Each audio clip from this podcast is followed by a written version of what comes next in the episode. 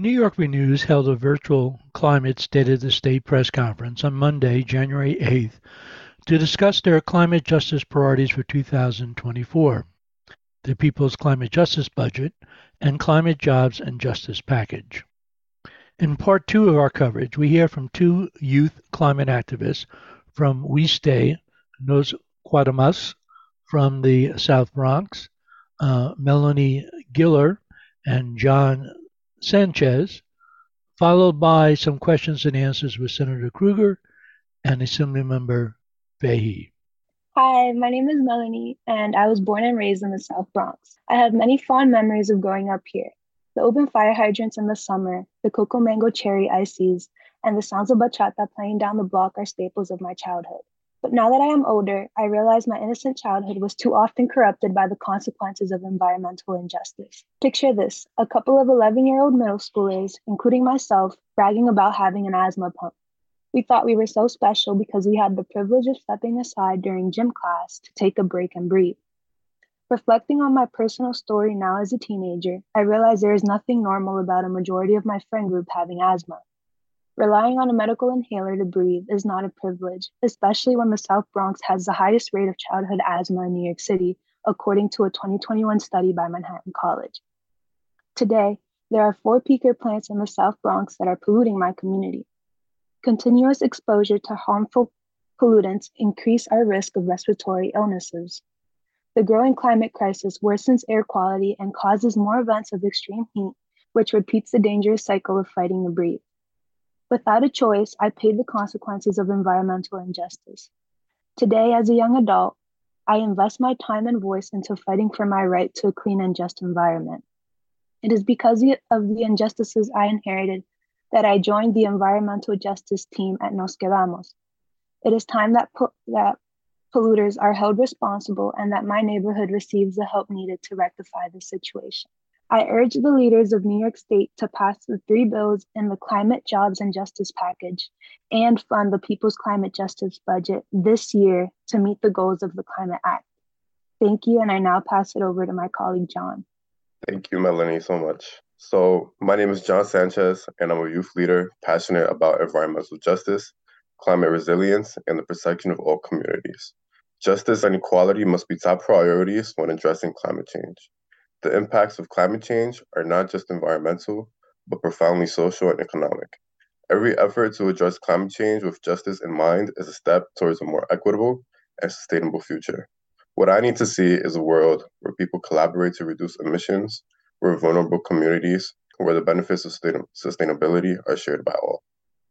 Among many of the transformative environmental justice projects listed in the People's Climate Justice Budget are Nos Quedamos South Bronx Resiliency Hubs. Funding the budget will allow historically underinvested communities to contribute their local knowledge and power to prepare for and overcome the disproportionate adversities of climate change. For young people like me, climate justice is calling my name because I know I deserve a sustainable, habitable reality and future.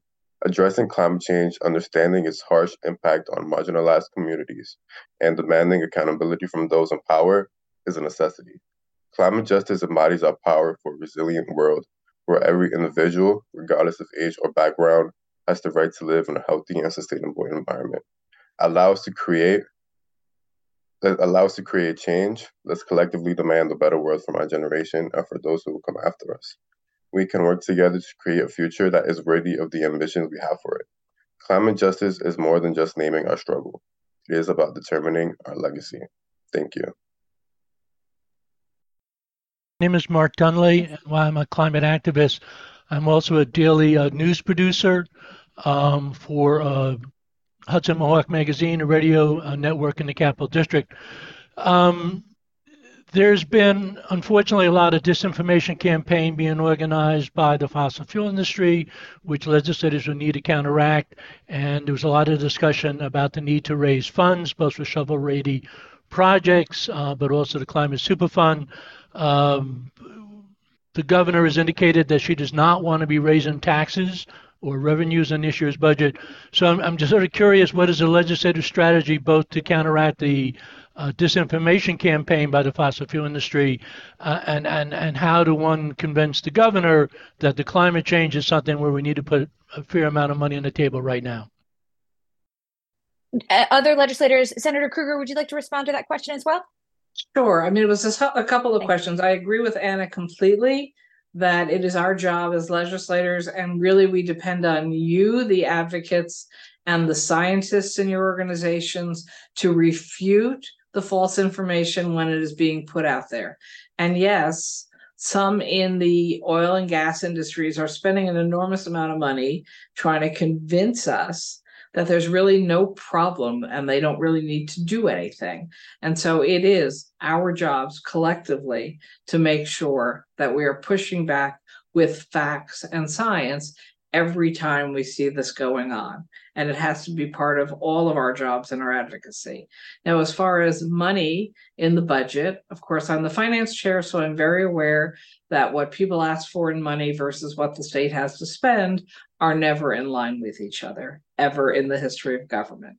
But it is also true, Mark, since you asked the question, you know that we did a $4 billion environmental act that the people voted for and that money is not spent. Some of it has been, you know, soft allocated, but we can be focusing on what we think the priority uses of that money are, because that money is here now. You mentioned my climate um, polluters pay fund that Jeff Dinowitz and I are pushing very hard to get done because that would be $3 billion a year for 25 years, $75 billion of money.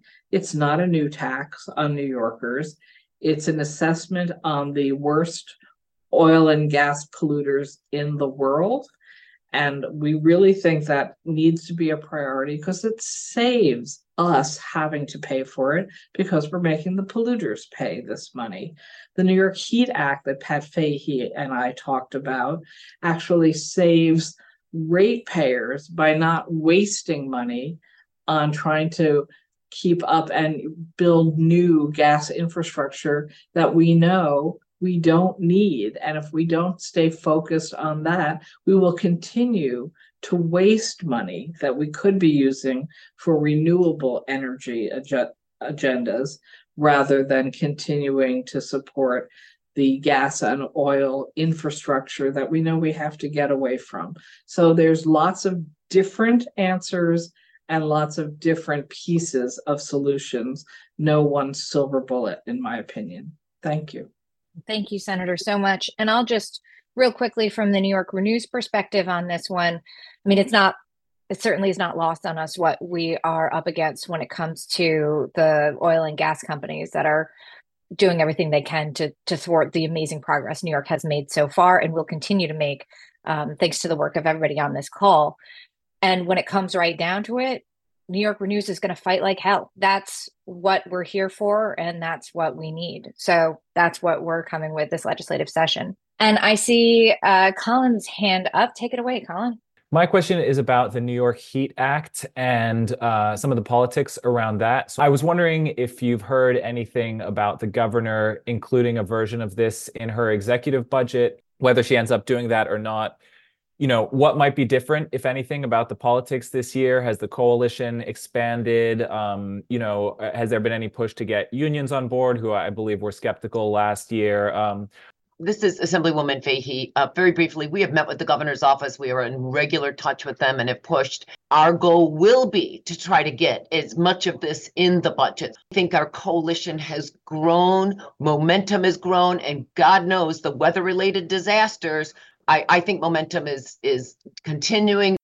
Governor Hochul, in her State of the State on Tuesday, did announce that she supported much of the New York Heat Act, particularly the 100 foot rule to require a free gas line extension if you are within 100 feet of an existing line and the obligation to serve.